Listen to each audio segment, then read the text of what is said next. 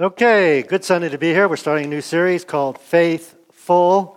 If you had a faith tank, how full is your faith tank? I think some of ours are running a little low, especially the last two years have been, been a, a struggle. Uh, maybe you have some specific uh, challenges in your life.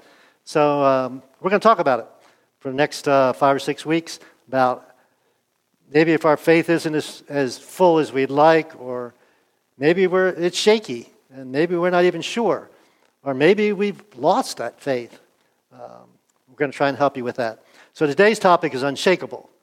Now, when I meet somebody that has what I would consider unshakable faith, uh, a question that often comes to my mind is I don't know if I would have that much faith in that circumstance or that situation. If I was going through that, that illness or that financial problem or that relationship problem, whatever it might be, I don't know if I would have as much faith as those folks do. They just seem to understand and to know that God's in control and it's, God's going to take care of it, and no matter what happens, it's going to be fine. Also, those type of people inspire me. and I'm sure they inspire you too. In fact, we would call that kind of faith, we might call it amazing faith. Because it is amazing to us that people can be that steady in unshakable times. So, the interesting thing to me was that Jesus was only amazed by two things according to the Gospels Matthew, Mark, Luke, and John, the accounts we have of Jesus' life. We can find two times that Jesus was amazed. So, I thought we'd look at those first and see what amazed Jesus. So, the first account is in Matthew and we're going to read begin reading. this is uh, chapter 8. Jesus returned to Capernaum. A Roman officer came to plead with him. Now, Jesus is there with his disciples. This Roman officer comes. Now, when you you need to realize the Romans were the ones that had occupied, they had enslaved your country. So they're your enslavers. And this officer represents them, right? And so you don't want to have any contact with them. Probably any contact with them is going to be negative. They're going to want you to do something or force you to do something you don't want to do. And I'm, I'm sure the disciples are thinking, Jesus is going to get rid of this guy real quick. So, text goes on. Lord, my young, oh, I haven't finished reading that yet. Can we back up? There we go. Lord, my young servant lies in bed, paralyzed and in terrible pain. So he's there to, to, to uh, request Jesus' help with a servant, not with, even with himself, but with a servant. So Jesus is going to say, ah, I don't have time for you, or you're, you're my enemy, I'm not going to help you. Is that what Jesus is going to say? It's fascinating. Jesus says what? I will come and heal him. You're my enemy. I don't know this servant of yours. I don't really know you. But yeah, sure, I'll come. But now this is so fascinating. The officer this pagan Roman officer says, Lord, I'm not worthy to have you come into my home. The disciples are thinking that. Yeah, Jesus, you're not going to go, you know, get become unclean by going to this guy's house. This guy realizes that and he says this. No, no, no, I don't want you to come. Just say the word from where you are, right here. and my servant, we don't know where he is, but he's not there, he's somewhere away. And my servant will be healed. You just say it here, and he'll be healed over there. He goes on to explain his reasoning or his logic. He says, I know this because I'm under the authority of my superior officers. Okay, so I'm a Roman soldier, so there's officers ahead of me, but I'm also I'm over 100 soldiers myself. He's a centurion. I have over authority over my soldiers. So One's under me. I just say go and they go, or come and they come. And if I say to my slaves, because he's a slave owner, do this, they do it. So, all he has to do is say the word and they obey. Why? The question is why? Why was a Roman soldier listen to him? Why would the servant listen to him? Because he's a man of authority over them, or he represents an authority. So a Roman soldier isn't only answerable to this guy, he's answerable all the way up to who? The emperor. All right? You could be in trouble with the emperor if he didn't listen to this officer. So, because of that authority, these folks obey, whether soldiers or servants. Text goes on. When Jesus heard this, this man's declaration of, you don't need to come, just say the word, he was, here's our word, right? He was amazed. Another word, trans, some translate, translate this word as marveled. I don't know what you marvel at or what amazes you, but this is what amazed Jesus. Turning to those who were following him, that would be his disciples, right? He said, I tell you the truth. The whole truth, nothing but the truth. I haven't seen faith like this in all Israel, in all Judaism, and all the Jews I know. I haven't seen faith that this pagan Roman officer is demonstrating. So, what was it? How is it different? Well, somehow, this guy understood, comprehended that Jesus was a man of authority, and the authority was over health, life. That he had authority over that, and so consequently, all he had to do was speak, and it would happen. Amazing. Amazes me thinking about it. It amazed Jesus as he participated. Now, on the flip side, I read this statement and I wasn't quite sure about it, but I haven't been able to, to, to prove it wrong. Jesus was never amazed by two things that I would think he would be amazed by, and maybe you too. He wasn't amazed by anybody's knowledge or wisdom or insight. He didn't come up to somebody, man, I, am just I'm blown away by your insight into this, this aspect of Christianity or, or Judaism in his, his, his case. Never said that. Never was amazed at anybody's insight or knowledge. The, the other thing, the most surprising thing to me was he was never amazed by anybody's obedience. You know, law says this and law says it, so I'm doing it. We don't have any incidents where Jesus said, Wow, I'm amazed that you are so obedient to God. And when we talk about this faith, it's not uh, an intellectual faith, it's not a in your head faith. You know, I just believe whatever. I believe the sky is blue, whatever it is. This is an active faith. This is a belief that results in action, in this case, the healing of his servant. Now, so that's the one example. There's another example of when Jesus was amazed, and it's kind of just the opposite.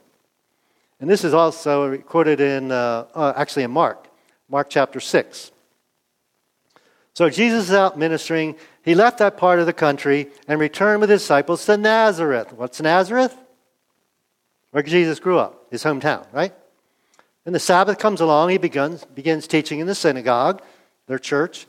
And many heard him, and the people were amazed. All right? At this point, the people are amazed. And they asked themselves, where did he, Jesus, get all this wisdom and power to perform such miracles? So he was kind of like a hometown hero. But I don't know about you, the town you grew up, if you had hometown heroes. But um, there's two reactions you can have. You can say, hey, yeah, yeah, yeah, yeah, or what? Well, he's not special about them. They're not any better than I am. And that seems to be exactly what happens here. So the text goes on. I just love how honest the scripture is. Then they scoffed. Even though they're amazed, they scoffed. He's just a carpenter. Now, I always thought that's no big deal, right? He's a carpenter. It's an honest profession. I've I've been a carpenter one phase of my life. But as, as I was studying, the commentators say this was an insult. You know, you're not uh, a, a, learned man, an educated man. Uh, you're not a, uh, you know, a wealthy man, or you're not a man of uh, important person. You're just a, a day laborer. You work with your hands. And then a second insult is this. It, it doesn't say you're the son of Joseph, who probably had died at this point. But he's still the son of Joseph, right? According to their, their, their perspective. But you say you're son of a woman, Mary, is an insult. So they, they scoffed and they insulted him twice. And then he mentions the siblings of Jesus. The boys are mentioned by name James, Joseph, Judas, and Simon. And he had sisters too. So We've seen this guy grow up with his siblings, with his mother. and now he's in this, you know, just working with his hands. and they were offended and deeply offended and refused to believe in him, even though they were amazed at his teaching and some of the miracles he did. And so, what's Jesus' response? What's Jesus' reaction? Well, Jesus told them a prophet, called himself a prophet, is honored everywhere except in his own hometown and among his relatives and his own family. So, Mark is writing this, probably Peter's account, says this He, Jesus, was not able to do miracles there, except lay hands on a few sick people and heal them. So then Jesus responds, or account of Jesus' reaction. He, Jesus, was amazed. Here's our word again, right? He was amazed at what? Their faith? No, just the opposite, their, their lack of faith. So, according to, to the Gospels, the, the accounts we have, only two things amazed Jesus, and they concerned the same thing. One was great faith, and the other was lack of faith. So I think it's pretty important we understand what faith is, right? And there's a lot of confusion about faith. Can, can I grow faith? I mean, faith like a mustard seed can move a mountain. That just seems like, man, if I have any, I can do. It's just kind of confusing. There's a couple of ways I think we inside the church make it confusing. It's important to understand that faith has to have an object. Faith has to have an object.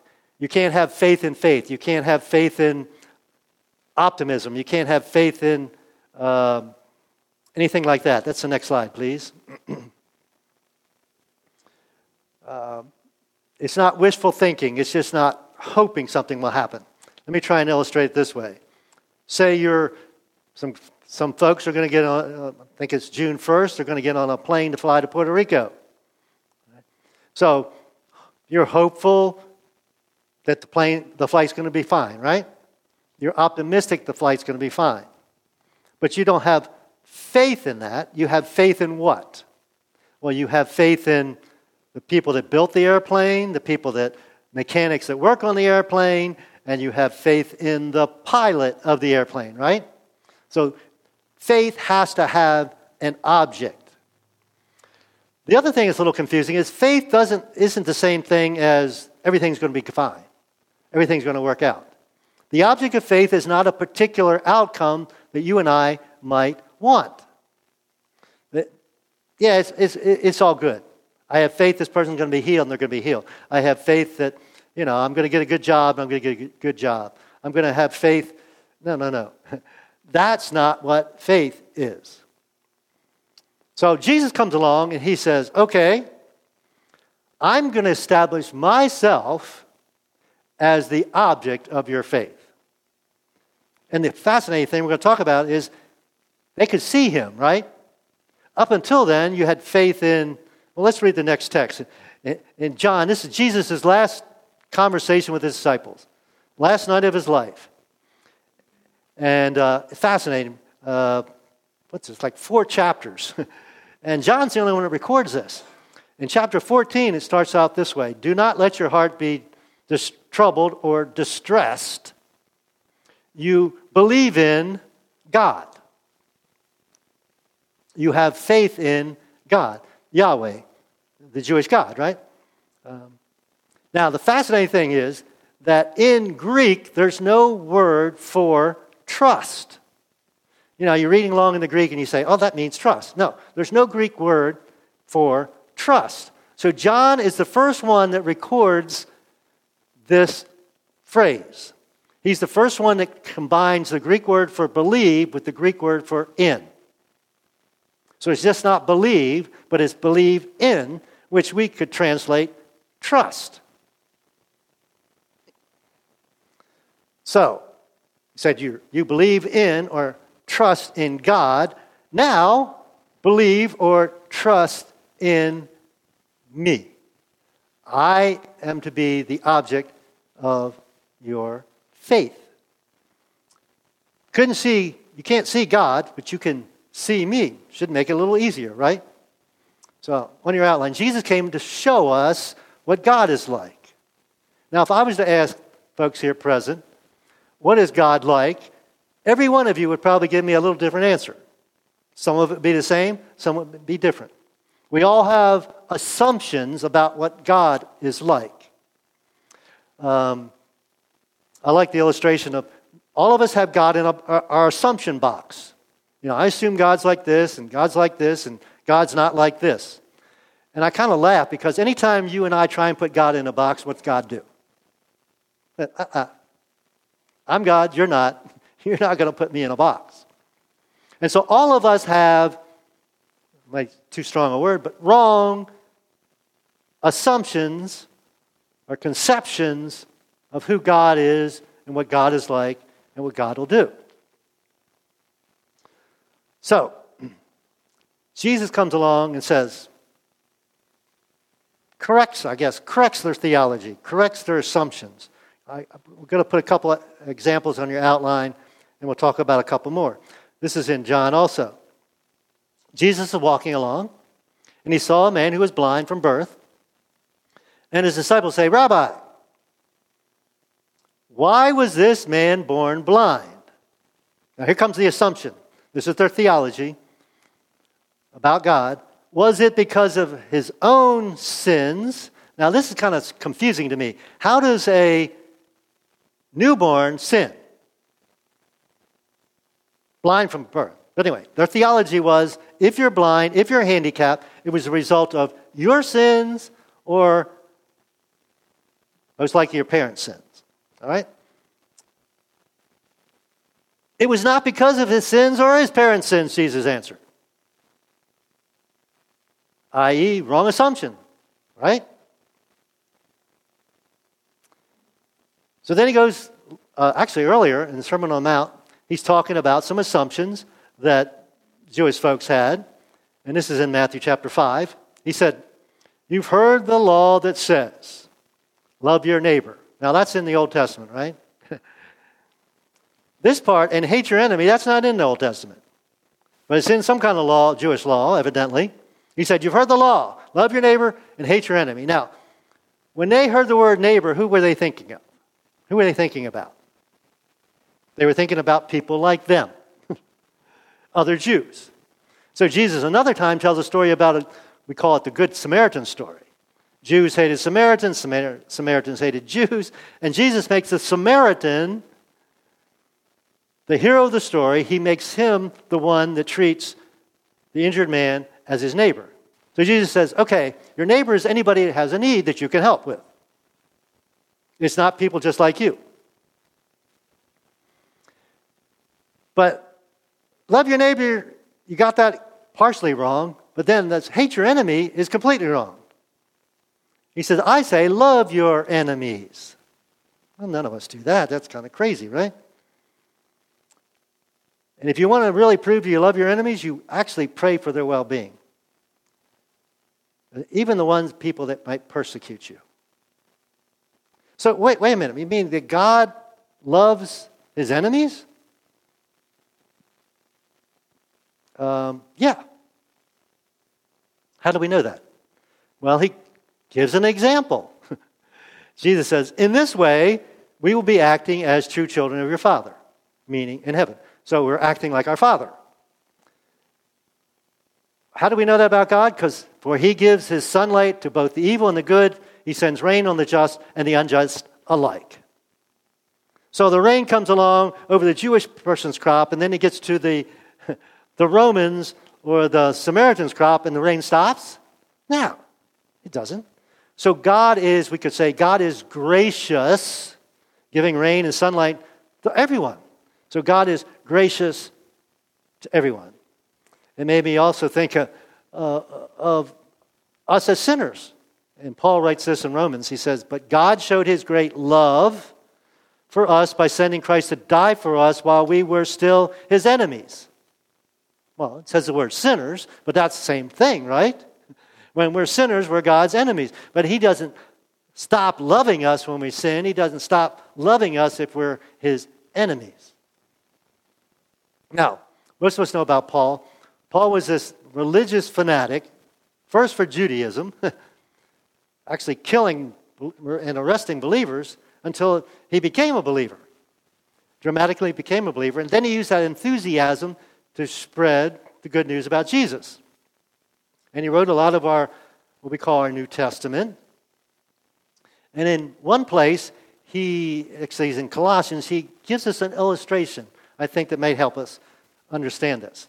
He said, These things were like, what's he talking about? He's talking about uh, religion, or uh, rules, laws, ceremonies, those different things. He said, These things were like a shadow of what was to come. Now, what do we know about shadows? Well, shadows are, if I had a light shining directly on me, there'd be a shadow back here. And if, if it wasn't on an angle, if it was straight on, you would have an idea about my height, my width, my shape, right? But you really wouldn't know what I looked like. So you have an incomplete or a partial understanding of me. And so Paul is saying, okay, okay, all the laws, all the religion, Jewish religion, whatever religion, all that is just a incomplete picture. He said, but what is true, or what is complete and real, has come and is found in Christ. So I like this term. Jesus is the shadow caster. Uh, we didn't know exactly completely what Jesus is about. We have prophecies about him in the Old Testament, but then Jesus came in person. And so we no longer have to have a shadow, we have the complete thing. So Jesus was the perfect representation of the Father. And what's God want what does God want to do for you and I? He wants us to be in relationship with him. Now it's hard to be in relationship with a shadow, isn't it? A shadow of a person. So you got to be able to know or see or understand the person to have a relationship with them. So let me ask you a question. What would you say is the currency of a relationship? What is the basis of a relationship? Now, you can get people to obey you. As a parent, you can get kids to obey you because you have authority over power over them you can take things away from them, give them things, whatever. You can get them to obey you. Or even worse, you can get them to fear you, right? Especially if you get them to fear you. When they grow up and leave your house, what kind of relationship do you have? So, what would you say is the basis of a good relationship, the currency of a good relationship? I would suggest to you it's trust. Trust. Think back to the Garden of Eden when Adam and Eve started this thin thing.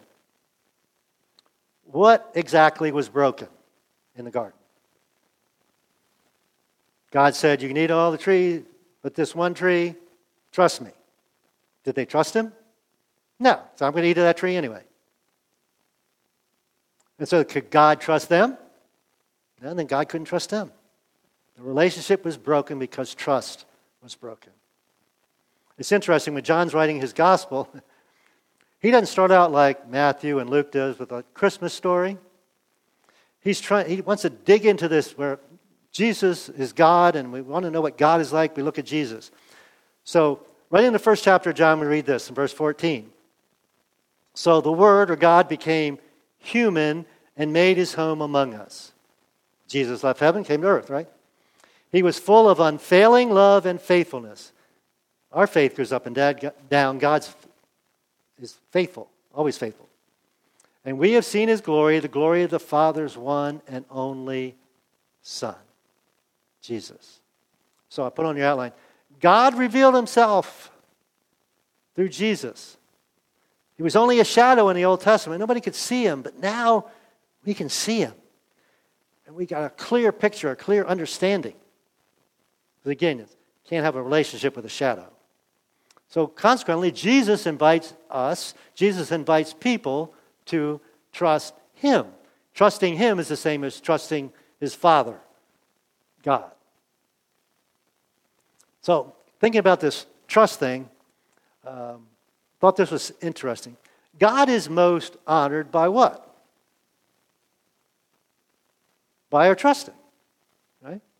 Uh, when we're obedient, it's because we trust Him. When we worship Him, it's because we're trusting, whatever it might be.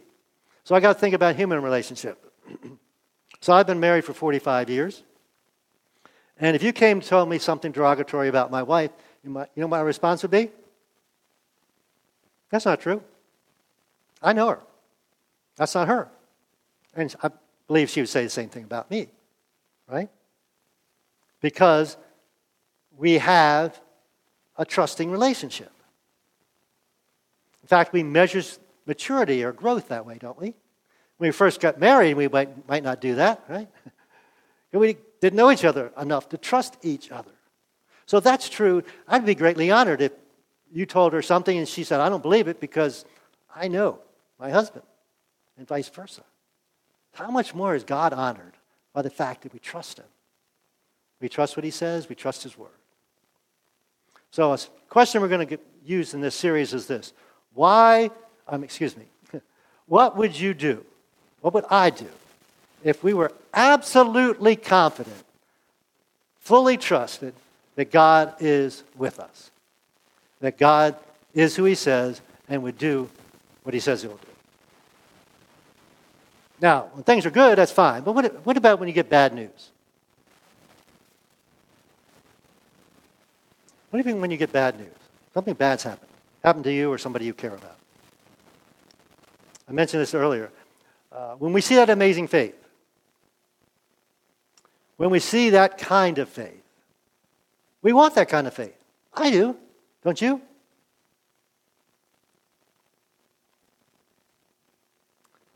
I asked my wife who she thought of when she thought of somebody who had amazing faith.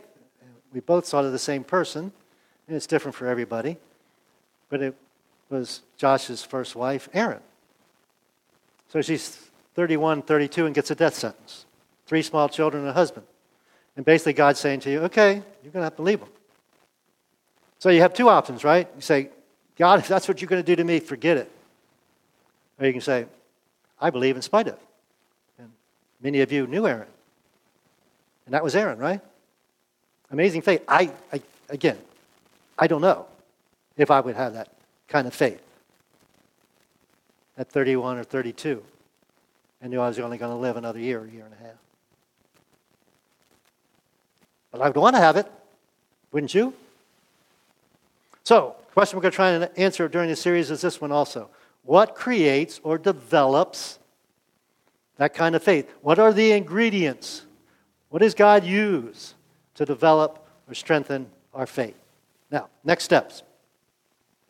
An active faith, we're going to call it an active faith, looks different in every season of life. We've got some teenagers here. Teenage faith is different.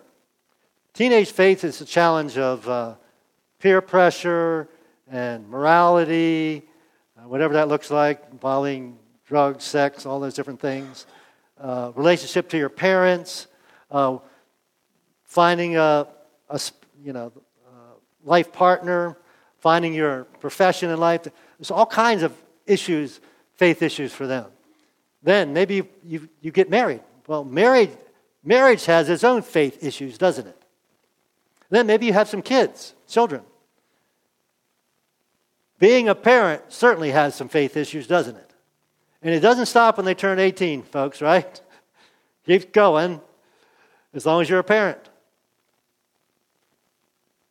Get older, uh, body starts to fail you, other faith issues, right? And we all we all struggle, right? We all take hits in our faith. Something dark comes at us out of the blue. Didn't expect that to happen. So, is your, is my faith up to the most recent challenge? We'll continue this next week. Hopefully, you can join us. We pray with you, and the praise team will then lead us in a closing song. Ah, Father God, we thank you that you are trustworthy, but we don't always trust you. That seems kind of silly, but we don't. And sometimes, especially when bad things, in our opinion, happen, it's hard. And the last two years have been really, our, our faith has taken a hit with some of the things that's happened in our world. Um, God, I pray that we would have that amazing faith. Earlier today, we were talking about the believers, the Christians in, in the Ukraine uh, worshiping you in the midst of, of war. Amazing faith. So, God, as we go through this series, help us understand, help us to grow, help us to mature to the place where our faith, faith tank is full. And for those who maybe have lost their faith or struggling with their faith, we pray a special prayer for them. That as we go through this study, that they would regain that faith or that faith would grow, or maybe establish that faith for the first time. We pray for that. And we thank you for all these things in Jesus' name. Amen.